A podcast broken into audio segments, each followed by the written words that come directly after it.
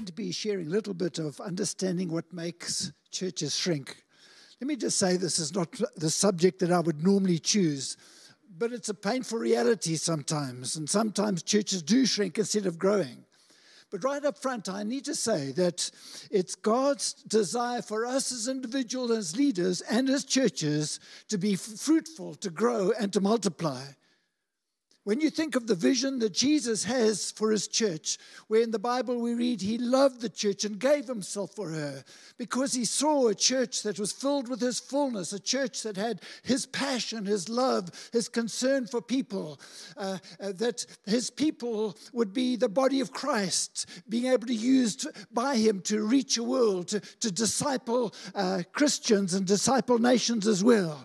And uh, as we read in Ephesians 3:21, it says, Unto him be glory in the church and in Christ Jesus forever. We get something of God's heart for the church. And when there is the glory and the presence of God, there needs and there will be, be growth.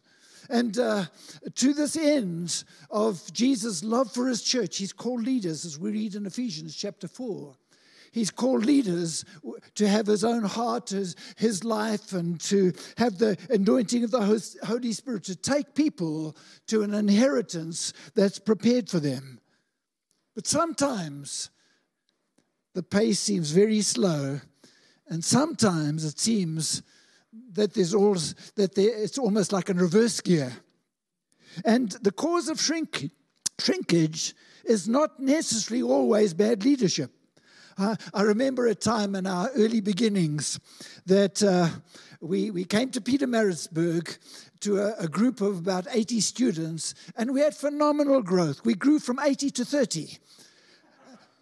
And uh, I was doing my best. I, I mean, there was no nonsense in my life. I was preaching passionately. The presence of God was there. But, but the reality was that a lot of the students were graduating, and, and God was changing the format of the type of people, and families were starting uh, to come in. And, uh, uh, but I found this that the difficult times are the times we learn most from God because we're on our knees, we're on our faces, we're seeking Him with all our hearts, and He's able to create a platform for growth and to be able to take uh, growth later on. And uh, but I've also seen bad leadership traits that have caused churches to shrink unnecessarily, and it's some of these that I want to focus on right now.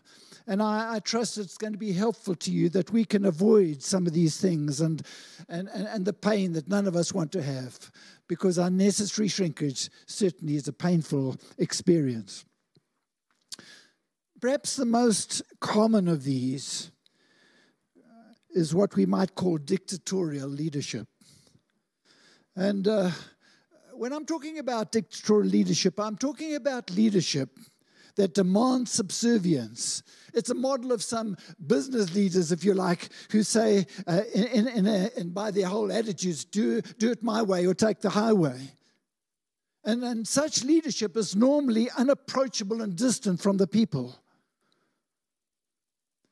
But I, I, want to suggest and, and uh, uh, that it's so important if God's calling us to plant and to lead a church that we have Jesus' heart of leadership his way of leading. And it's clearly stated in Matthew chapter 20, from verse 26. It says this Whoever wants to become great among you must be your servant, and whoever wants to be first must be your slave, just as the Son of Man did not come to be served, but to serve and to give his life as a ransom for many. When we think that the Lord of glory, the creator, the sustainer of all things, came on earth not to be served, but to serve. So that you and I can be part of his kingdom. You and I can have purpose and destiny. And then he's calling a leadership to have his same heart with the same love and care for people, and desiring to see the purpose of God fulfilled in each one of the people that God calls them to lead. It's also understanding as a leader that actually leadership is there for the people. The people are the A team. We are there as a gift from God to them that they can reach the very best that God has for them. And then it's also understanding that the biblical model is that leadership is done in team. It's never just an individual. Now, I understand uh, when you plant a church, most is, of the work is just done by a few. I, I remember uh, when we first planted the church from handing out to uh, uh greeting the people and hand, in those days handing out the hymn books and then uh, uh, standing up and doing the offering and, and the gifts of the Spirit and preaching. I, I remember all that, but that can never be a, a destination. As soon as possible, God calls us to raise up a team, just as Jesus did. Very soon after the beginning of his ministry, he raised up a team. And uh, a good team and a good team leader is, is one who listens to others, who gets perspective, understands that we don't have all the answers, and that we need the strengths and contributions of others. See, a, a church that's built on honoring one another of really caring for one another, patient with others, creates an environment for growth for everyone and the development of a happy team. And then remember this whole thing of Jesus' type of leadership the importance of encouraging people regularly and affirming them at every opportunity. Look for opportunities to encourage people. It will just help them to, to grow into another level. And uh, also, don't be threatened by strong people. We need strong people in our teams because it's through such people that, that our churches can grow and increase. But we need to handle them with the wisdom, with love, and with care and the attention that, that uh, we need to give them. And uh, can, can we just see that it's so different having a servant heart uh, Uh, leading people with love and care to a one man show, giving directions and shouting, expecting subservience. Eventually, people will vote with their feet because they know the calling of God is not just to sit for the rest of their lives and listen to you. That they too have a calling and they're looking to you to help fulfill that calling and purpose that God has for them. The second reason why I've, I've seen that cause churches to shrink is because of leaders that are not growing in God themselves. People want to be led by leaders who spend time with God, who hearing God, who bring them the word and the ways of God with anointing and with the obvious life of God within. I remember just as a, a young leader, God taught me this lesson very clearly, just saying to me, Ray, if you want me to use you in the longer term, you need to discipline your life to spend daily quality time with me. And uh, I've tried to prioritize intimacy time, good quality, chunky time every day from that time onwards. It does require discipline, and, and discipline sometimes it's not a, a, a liked word but we discipline not because we're under law, but we discipline because we love and we want the very best in God and from God. Jesus said in John 15, 4 to 5, No branch can bear fruit by itself, it must remain in the vine. Neither can you bear fruit unless you remain in me. I am the vine, you the branches. If a man remains in me and I in him, he will bear much fruit. That's growth. Apart from me, you can do nothing. Oh, that we would get a revelation of that. I tell you, it does take a bit of time because we can get that thought in our mind, but it takes a bit of time for it to get into our heart. That actually, without Him, we can do nothing that matters for eternity. It brings a total dependence and seeking His face and uh, disciplining our time. But when you think of what happens when we spend good quality time with the Lord, we develop an ability to hear His voice being led by Him, being encouraged by Him, being taught by Him, being strengthened, getting wisdom and guidance, being filled with the Holy Spirit. Many of the, the, the, the, directions for leadership in the church have come not by conferences, actually been time alone with God when God has spoken. Much of the, the key moments of preaching have come just by times with God when I've allowed the Holy Spirit just to, to speak to us. I remember years ago when I, I, I went to a gym. You, you won't believe that I used to do that at some time, but uh, uh, I did. And in fact, I, I, was one of the few that the, the afters was worse than the before, and they asked me to go. But, uh, but I remember a co pastor in the city said to me, he said, This, that's gym, is better than praying. And something just rose up within me, just said, There's something seriously wrong with this. I don't know what happened to that man, but he soon disappeared from the city. And friends, nothing, not even busyness and ministry, must come in the way of closeness with, with the Lord Himself. When this doesn't happen, we're going to shrink spiritually inside. And when we shrink inside, the church and the people are going to follow. Please listen to this statement. The people and the church will only be as big as we are in God. And then, thirdly, and perhaps the most obvious reason why churches shrink is when leaders allow sin in their lives. I've seen large, successful churches shrink to extinction in months after leaders allowed moral sin in their lives. Friends, sin can be hidden for a while, but it's inevitably going to be revealed sometime or other.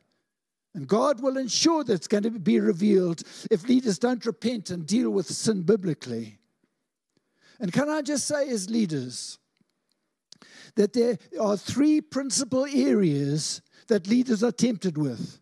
And remember, um, remember that the devil is like a roaring lion seeking whom he may devour. And uh, these three things, that, uh, uh, amongst others, they're going to be tempted in are sexuality, money, and pride. Sexuality is a prime target in our day. How many great leaders have you not heard of that have fallen in this area? Watch what you read, watch what you watch, watch what you allow into your heart. Be very careful of contact alone with members of the other sex. Guard your thought life. And then the love of money, we were told, is the root of all kinds of evil. Very important that in this matter, as leaders, we have integrity. We're not handling the stuff ourselves. We get somebody to, uh, uh, to, to handle with, with us or for us, but it needs to be totally accountable. Can I just say, it's wise to get a member of the apostolic team to set salaries. Don't set it yourself. Too much disrepute has come to the church by mishandling of money. And then pride, that's the devil's sin. It's when one takes God's glory and thinks that success is because they're so good, uh, not because of what God has done. Let me tell you, the devil will always tell you how good you are when, when something good happens, so that you'll pat yourself on the back. But one of the most frightening verses to me is in James 4, which says, God opposes the proud, but gives grace to the humble. If God opposes, what hope have we got? To me, one of the most important instructions that I find in Scripture uh, uh, as leaders to consistently obey is humble yourselves before God and He will lift you up. When things are going well, think why they're going well. It comes because of the blessing of God, the presence of God, the anointing of God, and, and be very focused on giving Him all the glory and be public and giving Him all the glory.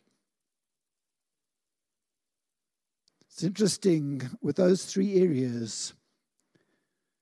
When you read it in, uh, in Revelation chapter 2 and 3, you'll find the blessing that comes to overcoming.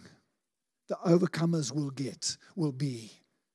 We need to make sure in those three areas we are overcomers. Then, fourthly, I, I remember a local pastor using a verse found in Luke 12, 11 and 12. It's, uh, it says, When you are brought before synagogues, rulers, and authorities, do not worry about how you will defend yourselves or what you will say, for the Holy Spirit will teach you at that time what you should say. As, and he used this as a reason to preach off the cuff every, every, every Sunday. The result was that the church shrunk because the people were not being fed. The same old things were coming out week after week. Friends, let me just say that this verse does not give license for laziness and preparation. It speaks about a crisis moment in a court of law. And I believe there can be moments when we're thrown into a situation where we ha- have no time to prepare. The Holy Spirit will help us in those moments. But this is not an excuse for laziness and preparation. I believe that as leaders and preachers, we must remember that our preaching, normally on the Sunday, is the one chance in the week we have of bringing God's word to the people. And that will always require the very best we can bring. And this very best involves much prayer, study, preparation, and practicing so that when we stand before the people, we give anointed truth that changes, that equips, that encourages, that enlarges. See, if you go through the whole of Scripture, preaching is God's principal tool to reach both the unsaved and to disciple his people. And we neglect this tool at our own loss and the loss of the people. Good preparation actually involves a lifetime, lifetime of study, of prayer, of reading great books, as well as the Bible, which always needs to be our focus. But then on particular preparation, it requires prayerful study around the subject to be addressed that week. Many hours should be given to preparation and hearing God, listening and getting revelation from the Holy Spirit. Friends, this is such an important matter that our whole course is going to be given on preachers and preaching, which all who are on this course, uh, uh, you, you need to be on that course as well. Preachers and preaching will be another course coming up in due course. And then, number five, churches shrink when there's little vision. Grant has just dealt with that now. And uh, people want to be led not only out of Egypt, but into inheritance. You see, uh, the gospel is wonderful of forgiveness of sin, but once we're in Christ, He's prepared a destination. And great leaders, as Grant has taught us, see a destination and take a people there that they know where they're going. And uh, along with this vision is the important matter of keeping in vision the reason for the existence of the church. It's to win lost people for the Lord. I tell you, a people who are on mission are people who will be committed, who will stay with you. And then also remember the importance of having vision for all age groups.